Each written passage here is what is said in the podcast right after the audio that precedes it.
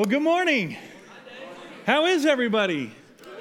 If you are joining us online, uh, so glad you're with us. If you're in uh, Bearden, you're in Amp, you're in Roane County, you're in Blend, you're wherever you are, we're glad that you're with us. We are actually starting a new series this weekend called Building Faith. And what we're going to see in this series is that in the lives of God's people, faith is built over time. And I just got to tell you right from the outset, I don't like that. I wish I did. I wish I loved that like it's all about the journey. I there's so many times in my life that I just wish that when you believe in Jesus, he just gives you all the faith right up front and you're like, "I'm good. I'm walking with Jesus and it's great." But what happens? What do we see in scripture and what have you probably experienced in your own life? Is that it's as you walk with Jesus and you stumble and you fall, and as you do all that relationship with Jesus, that's when your faith grows. And if we're going to be doing a series called Building Faith, we probably should have kind of a working definition of what faith is. And Hebrews 11:1 really gives us a good definition of what faith is. The author of Hebrews writes, "Now faith is the assurance of things hoped for and the conviction of, of things unseen. It's the assurance of things hoped for and the conviction of things unseen. And so, really, when you think about what faith is, faith is based upon the character of the one trusted. Does that make sense? So, so if we say we have faith in God, what we are essentially saying is that we are trusting who God is and who He says He is. Really, another way to put it, if we're going to sum it up, is that we can say faith is taking God at His word. Faith is taking God at His word. And what does that mean? It means we believe. Faith is taking God at His word. And what we see throughout Scripture Nothing pleases God more than when we take God at His word. Nothing pleases Him more. He gets mad in the Old Testament at the sacrifices and he goes, Would you just believe me? Would you just trust me? Would you just place your faith in me? A foundational point that needs to be made, and we're going to see it in our passage today, is this is that God is the one who initiates faith. God initiates faith. I don't know if you've ever stopped to think about that for a moment. Uh, if you read in the Bible, you read places like Isaiah chapter 6. Isaiah chapter 6, Isaiah has this incredible vision of the very throne room of God, and it says the veil filled the temple. I mean, incredible picture. And, and it's in Isaiah 6, it's in Revelation 4, where you have these crazy creatures, like these six winged creatures with eyeballs everywhere, and it like weird heads on them lions' heads, eagles, all these crazy things. And what are those crazy creatures? They're surrounding the throne of God, and what are they saying? Holy. Now, if you just say holy, holy means set apart, completely other, completely distinguished, like nothing else. And if you repeat a word, especially in scriptures, and if we repeat things, I mean, moms, you get this, like, don't make me say it again, right? And like, when you repeat things, there's an emphasis to it. And so you have these crazy creatures surrounding the throne of God, and they're saying, Holy, holy, but that's not enough. Holy, they repeat it three times. Holy, holy, holy is the Lord God Almighty who was and is and is to come. So think about this for a second. If God is completely separate, completely other, God is infinite in power, in might. He is outside of time. He is timeless. There are so many things about God that the only way that our finite little minds can ever understand anything about God is if God comes and chooses to reveal to us things about himself in ways that we can go, I think I get it. That's the only way. So, how can we trust God? How can we even have faith in God? The only way we have faith in God is because God, in the first place, has chosen to reveal himself to us. So, faith when we think about it that way, is truly a gift from God. God initiates faith, God is the one who grows faith. When I think about that in my own story, I, I became, I, I submitted my life to Jesus when I was 10 years old.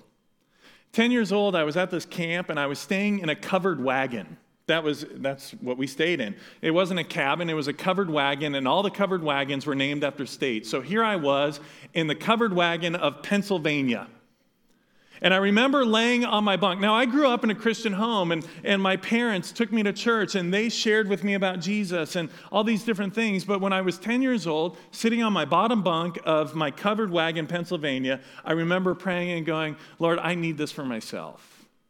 Now, I placed my trust in Jesus at that point, as much as a 10 year old little boy can understand, and I trusted him with my life. And, and, but here's the reality the only reason that I knew about Jesus at 10 years old is because my parents were revealing the truths about who God was, not only in our home, I was learning about it in our home, I was learning about it in church, I was learning about it at camp. So God was revealing himself to me through my parents, through the church, through this camp.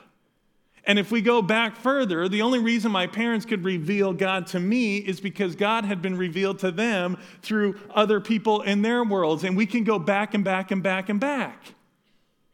And it just points to the, to the reality that faith doesn't just appear out of thin air. Faith appears, why? Because God has chosen to reveal himself to you. Why are you sitting here today? Why have many, many of you in this room, online, any venue, why have you believed and submitted your life to Jesus? Is because God has chosen to reveal. God is the one who initiates faith, and we're going to see that in Genesis chapter 15. So if you have your Bibles, go ahead and open them. If it's on your phone, turn it on, whatever you need to do. Genesis chapter 15 is where we're going to be. It's a, it's a beautiful passage of Abram and God's covenant with him says this in Genesis chapter 15, starting in verse 1. It says, After these things, the word of the Lord came to Abram in a vision. Fear not, Abram, I'm your shield. Your reward shall be very great. But Abram said, O Lord God, what will you give me? For I continue childless, and the heir of my house is Eliezer of Damascus. And Abraham said, Behold, you have given me no offspring, and a member of my household is going to be my heir?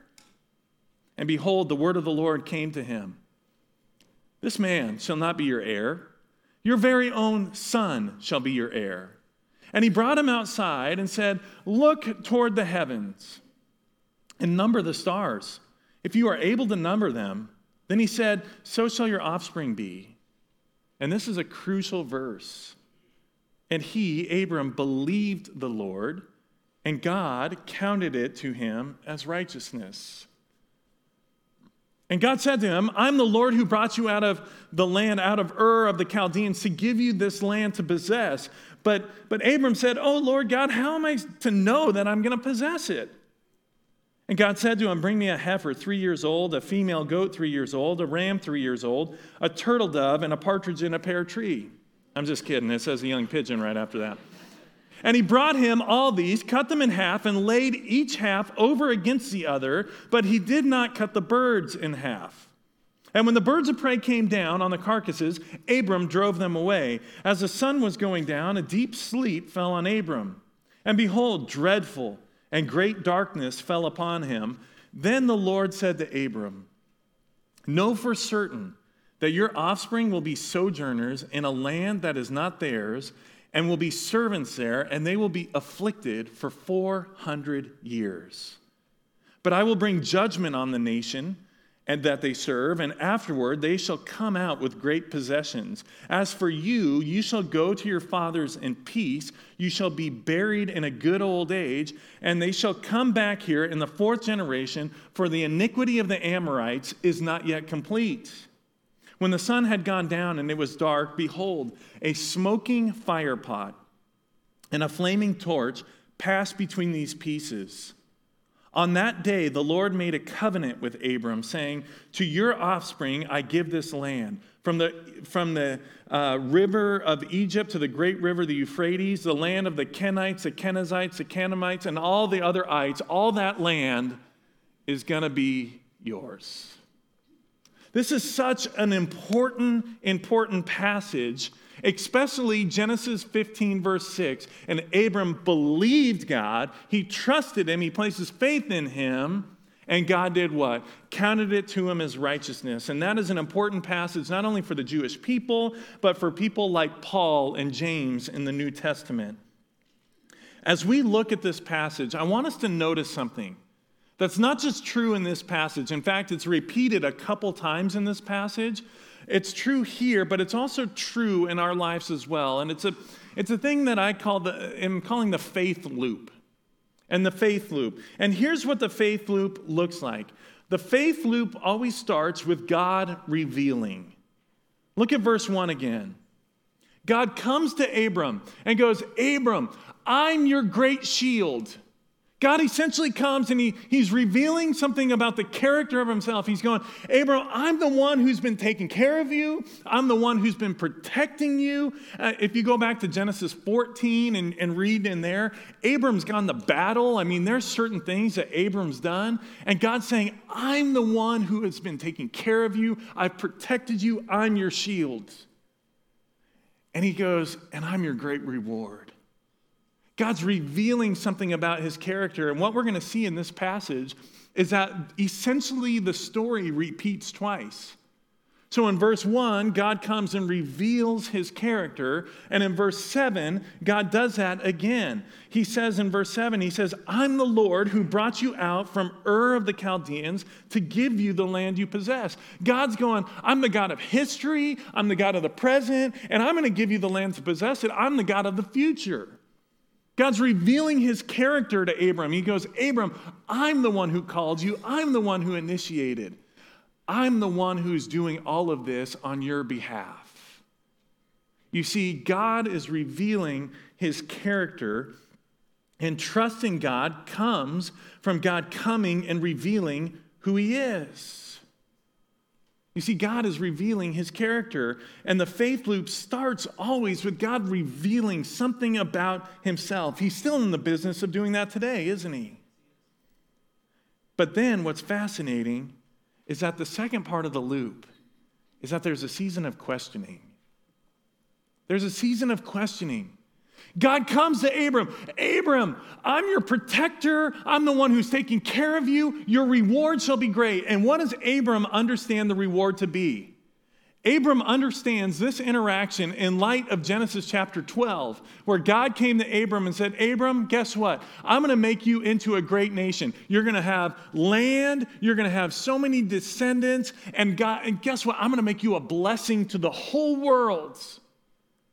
And so here we have time pass, and God says, Your reward is going to be great. And Abram understands that to be kids. So what does Abram do?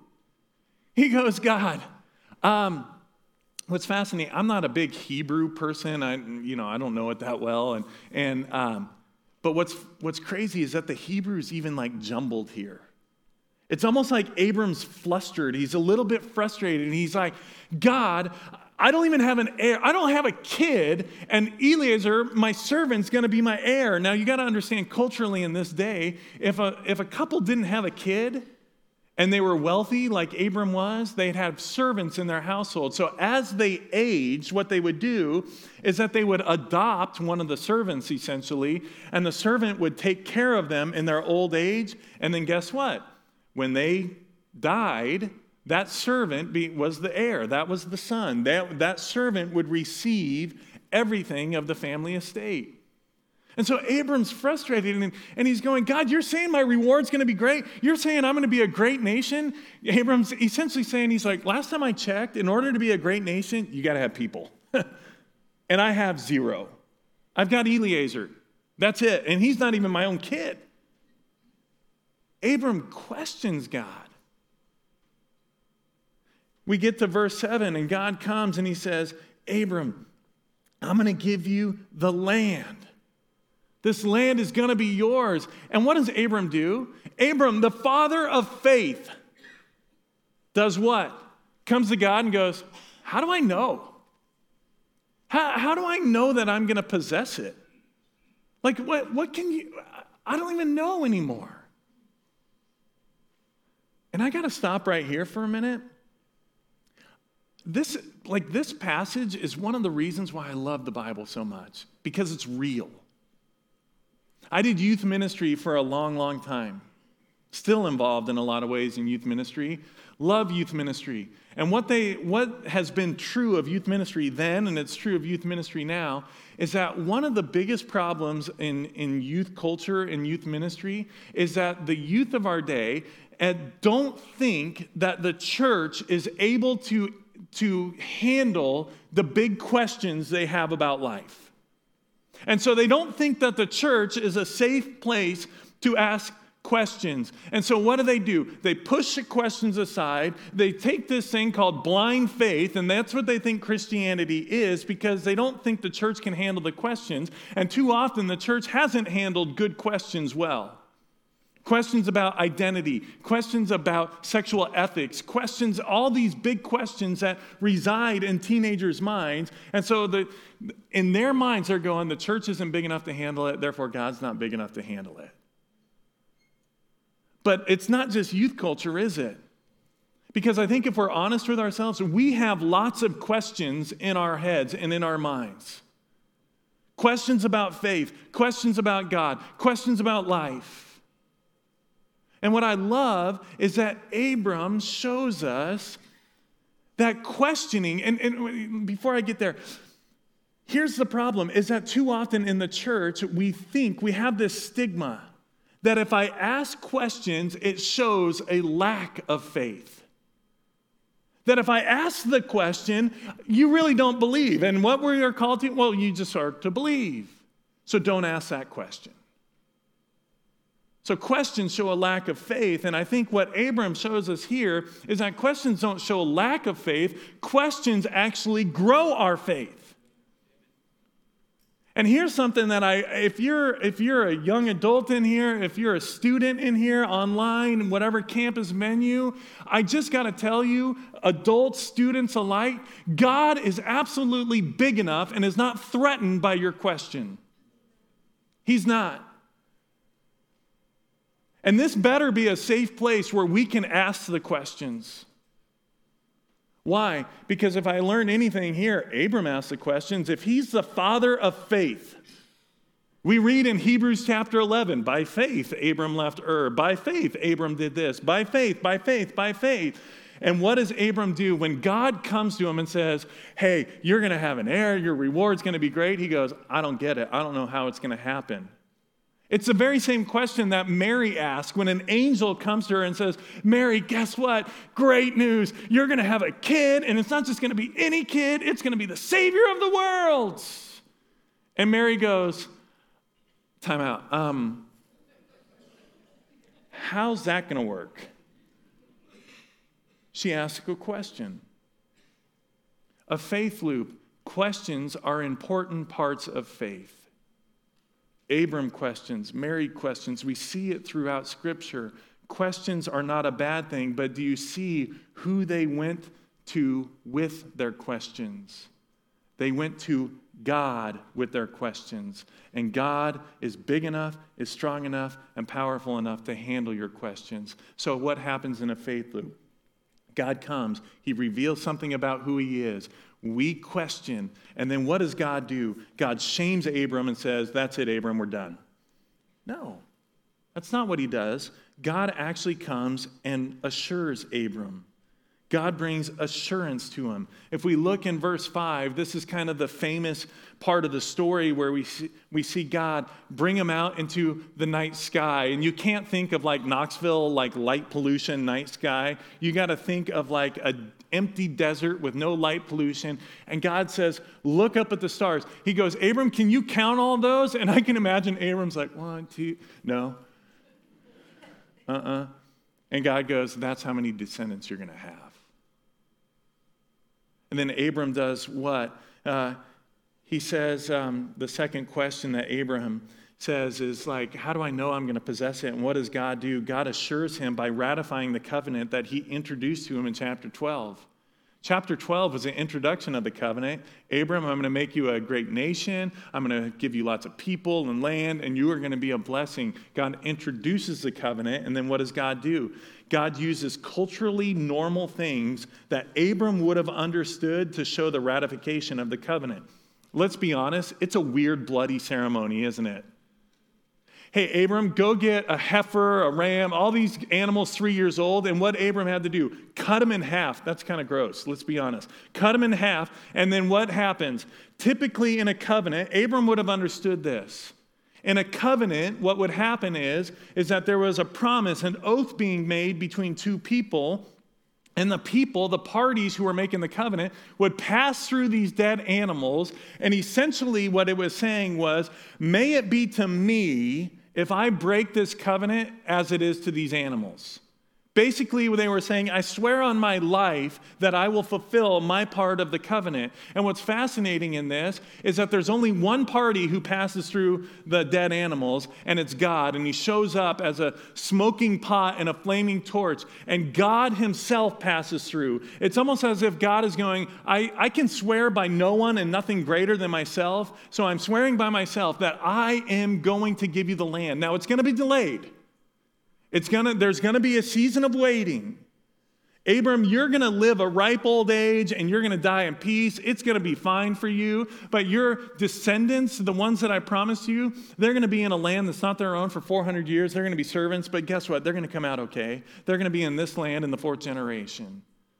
And he swears by himself and he establishes a covenant with him. And what we see is that Covenant nowadays looks a little bit different, but God assured Abram with covenant. And when I think about that assurance that God comes to assure us as followers of Christ, is that the assurance of faith comes now through the Holy Spirit.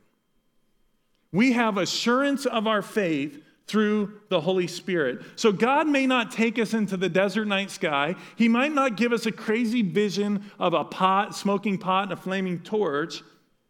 But Paul writes about the assurance that we have in Christ.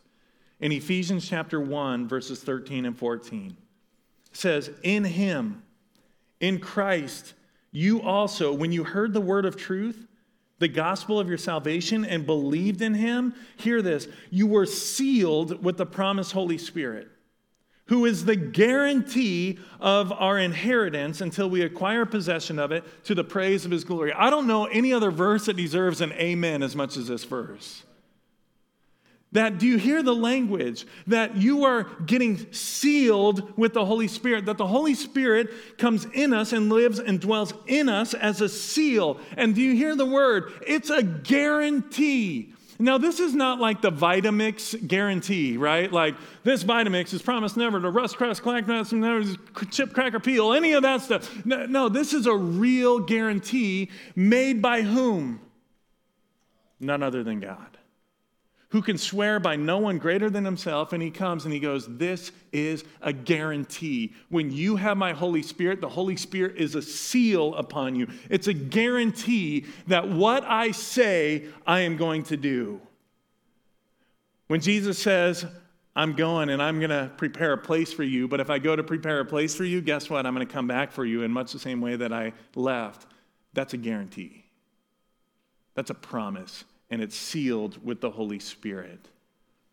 You see, honestly, this past week, um, actually, this past couple of weeks, it's been it's been a crazy, crazy season in the Nichols household. It's just been, it's wild. And there's a lot of things going on. And, and honestly, it's been a, a pretty emotional couple weeks for me. And there's a lot of people, there's people I work with, I won't name names, but um, there's people I work with who are like, Dave, you're not a very emotional person. In fact, uh, sometimes they say, do you, do you feel anything? And I'm like, I do sometimes, yeah. Just because I don't show it always on my face, like I, I feel things. And they're like, mm hmm. So, and they go for, I think it's a love language thing. I hope, right, guys? It's love. Okay. Anyway, um, we'll work that out later. But but it's been a pretty emotional couple weeks for me. There's been great joys and there's been things that have like risen up that that have been just hard. And, and so it's kind of it's life, really, isn't it? Like there's great joys and there's great hards all in the midst of it. And in the last couple weeks, I feel like I've been living in that place. And I've had a couple conversations with really some godly men who, who've encouraged me, and they're like, well, well, you know you're, you, you go to God with that. And it's like, oh yeah. Oh yeah. And I needed people to speak into my life because here's my tendency. Here's what I want to do when things that are hard present themselves. Here's what I want to do I want to figure it out myself. And I want to solve it and I want to try to work through it in ways that I'm sitting there going, I can do it, I can do it, I can do it. And guess what happens? I end up frustrated at myself, I end up frustrated with people around me. And I have these godly men speaking into my life going, Are you going to the Lord with it? Oh, yeah, I probably should do that, huh? And over this last week, especially, I've been really intentional of going to the Lord, of just pouring out my heart to God. And guess what? The Holy Spirit actually brings assurance. The Holy Spirit actually does what He says He will do. It's incredible. But here's what God didn't do God didn't solve my problem. God didn't say, here's what I just do X, Y, Z and I'll solve your problem. Guess what God didn't do for Abram? He didn't solve Abram's problem. God comes and he says, Abram goes, How do I know I'm going to have an heir? I have no kids. And what does God do? He brings him out into the desert and says, Look up at the stars. He didn't give him a plan moving forward. He just says, You got to trust me, take me at my word, have faith in me. You will have a son. He didn't solve the problem. He didn't say, here's when you're going to have a son. You're going to wait till you're about 99 and you're about, your reproductive system is about as good as dead, and so will Sarah's, and that's when I'm going to work. He doesn't lay out the plan. He just says, trust me in the midst of the plan. And, and I felt like God was sitting there going, are you going to trust me in the middle of it? God doesn't solve the problem. What he does is he reassures us of his presence with us in the midst of the problem. I got to tell you something, that's enough. That's what faith is going, God, I trust what you have revealed about yourself to me. God assures us through his Holy Spirit, and his covenant with us looks vastly different than it did with Abram. I don't know about you, but if I had a vision where it's like I fell asleep and all of a sudden I see like these dead animals cut in half apart from each other, and a smoking pot and a flaming torch like is passing through them, I would not be thinking, Oh Lord, you are making a great covenant with me. I'd be like, Holy smokes, that's a horrible dream, and I must have eaten some bad food that night. That's what I would be thinking. Why? Because that was a culturally relevant thing in that day and age that Abram understood what was taking place. He knew exactly what God was doing. And the truth is, is that God's covenant with us, we always have to read the scriptures through the lens of Jesus, right? So, what we learn about God in a story like this is that our God is a God of covenant. The covenant looks different, though. You see, covenant by definition is an oath bound promise whereby one party solemnly pledges to bless or serve another party in some specified way. You see, God made a covenant with Abram, but our covenant comes through faith in Jesus. You see, God revealed himself in the Old Testament primarily through his word, through prophets, through engagements with his people in certain ways. But yet, what we see in the New Testament is that God has fully revealed himself in the person and work of Jesus Christ. We see in the Old Testament that God promises, He goes, Right now, my covenant is written on tablets of stone. I mean, the Ten Commandments and this kind of stuff. But one day, a day is coming where I'm going to pour out my spirit and my covenant is going to be different. It's going to be written on their hearts. I'm going to establish a new covenant with you. And the new covenant that God establishes with us today comes through the life, the death, and resurrection of Jesus Christ. It's at the Passover meal that Jesus is sitting, that we're going to be celebrating today. It's at the Passover meal that he redefines the Passover meal.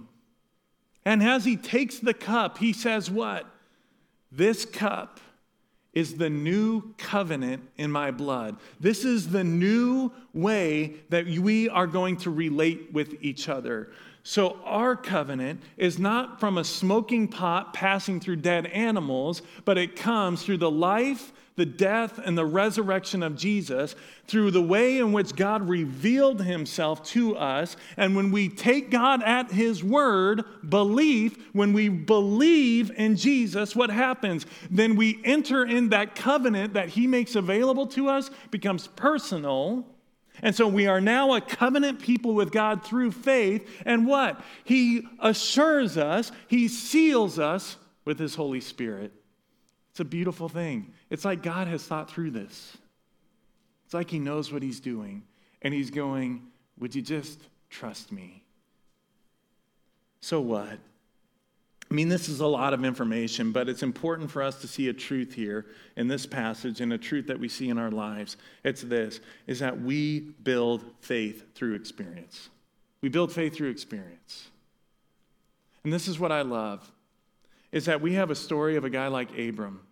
In chapter 12, he's introduced, he, he, he meets this God, and God says, I'm going to bless you. I'm going to make you a give you a great nation, people, and land. I'm, this is, I'm going to take care of you. I'm going to establish a people to myself. And what do we see? It's right after that, Abram travels. He's following God. He's building faith. And then what does he do? Hey, Sarah, we're entering the land of Egypt. You're a beautiful woman. Um, say you're my sister. And what happens? He stumbles. And then we get to chapter 15, and Abram believed God, and it was credited to him as righteousness. Abraham was a man of faith, was a man of belief. He trusted God. And we see this mountaintop pinnacle experience of Abram. I believe you, God. And God's going, Yes, that's what I want from you. And then we get to chapter 16, and guess what happens? God had just promised, You're going to have a descendant. It's going to be of your very own flesh and blood. And then we get to chapter 16, and what does he do? Sarah's like, Well, we haven't had any kids, and you're getting older. One thing I've learned about getting older is when you get older, you never get younger. It's just weird. It's the way life works. And so Abram's getting older, and Sarah comes and she goes, Abram, we're pretty old now. Here's Hagar, my servant. And, and, and Abram goes, Well, okay, this must mean what God meant. And so he gets Hagar pregnant. He has a son, Ishmael, and God goes, What'd you do that for? He's like, Well, isn't that what you meant? No, you're going to have a son with Sarah. Oh, dang. So we see Abram just struggle in faith as he walks with God over time. And it, he grows so much in his faith that when we get to Genesis chapter 22, what happens? He has a son, Isaac, with Sarah, the son of promise. And God comes to him in, in Genesis chapter 22 and says, Give me that son. Sacrifice him to me. And Abram says, What? I've walked with you long enough. I've struggled with you long enough. I trust you. I don't know how this is going to work. And so he takes Isaac and he has Isaac carry the wood. And Isaac's like, Hey, dad, question. Um, what are we going to sacrifice? And Abram's like, mm, We'll figure that out once we get there. And God looks at Abram and goes, Now I know that you're not holding anything back from me.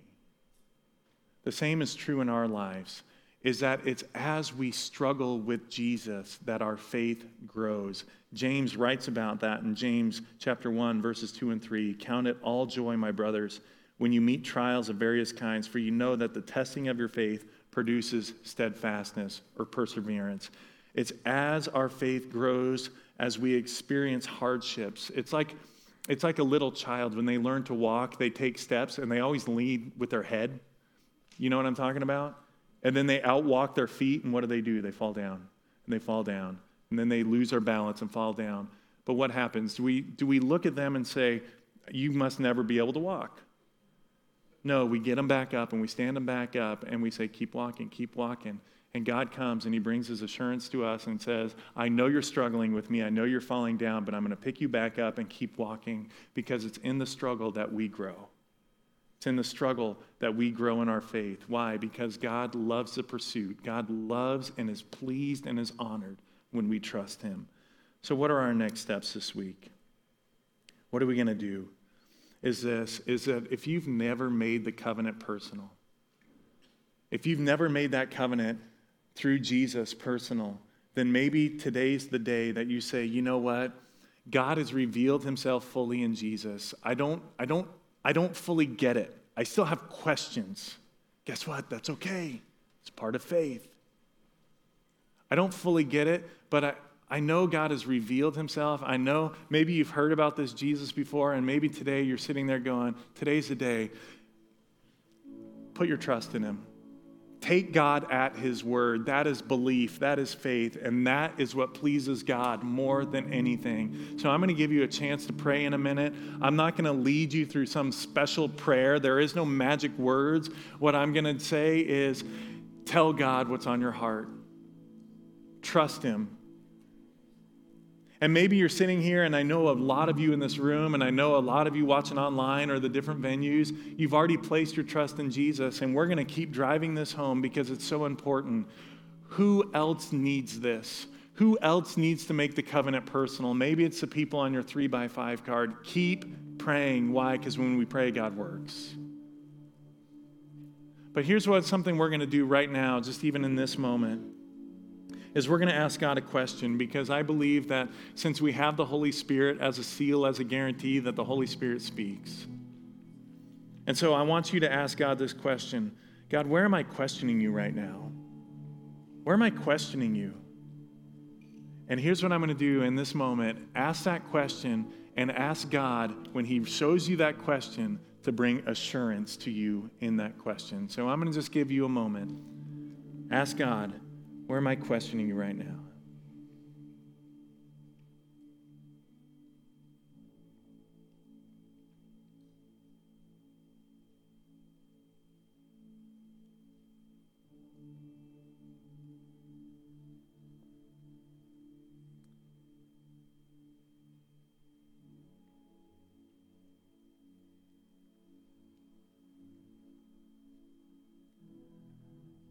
Finally, here's what I'm going to ask you to do this week is that I believe that God reveals himself to us in lots of ways, but one of the primary ways he reveals his character and nature to us is through his word.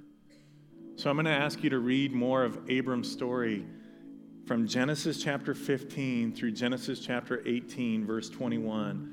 Over the course of this next week, read that, asking God, God, what can I learn about your character and who you are? We're going to be taking communion here in a moment.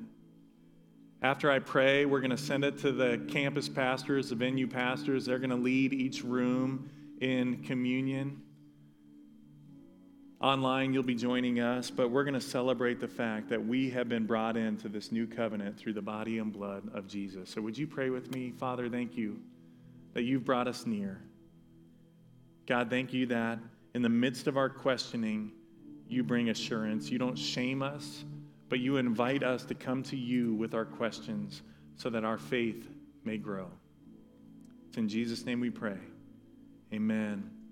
We're going to send it over to the venues here.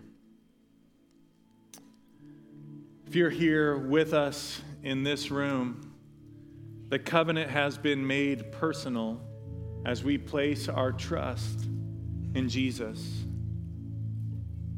So if you don't have a communion element, they're, they're in the back. I'm going to encourage you, hop up and grab one. But Jesus, when he was, on the night that he was betrayed, he was sitting with his disciples and he was having the Passover meal, which was an ordinary, common meal for them. It, was, it wasn't ordinary, it was special. It was a special meal. But it was yearly meal that they would celebrate together. And as he was sitting around that table, he brought definition to that Passover meal. And he took bread, and after he had given thanks, he, he broke the bread and he said, Guys, I, I know you don't, you're not going to get this right now. But this bread represents my body. And my body is going to be fully given for you. And he says, Do this whenever you eat of it in remembrance of me. Let's take together.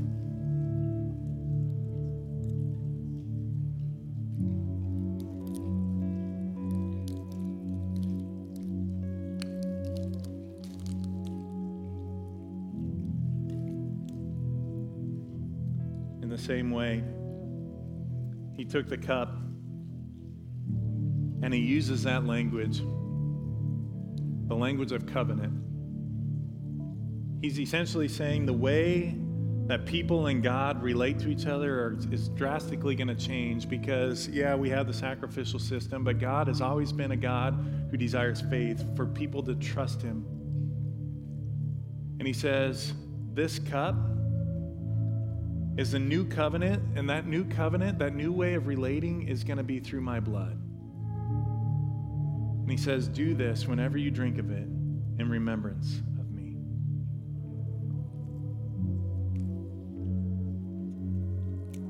Would you pray with me? Father, thank you.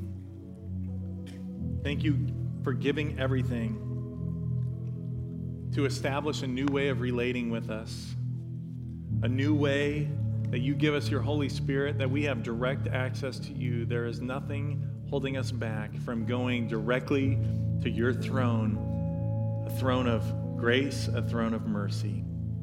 Thank you, Father. It's in Jesus' name we pray. Amen. Can't think of a better way than to come to that throne of God with praise. So let's go ahead and stand up, and we're going to sing a song about God being faithful then and faithful now.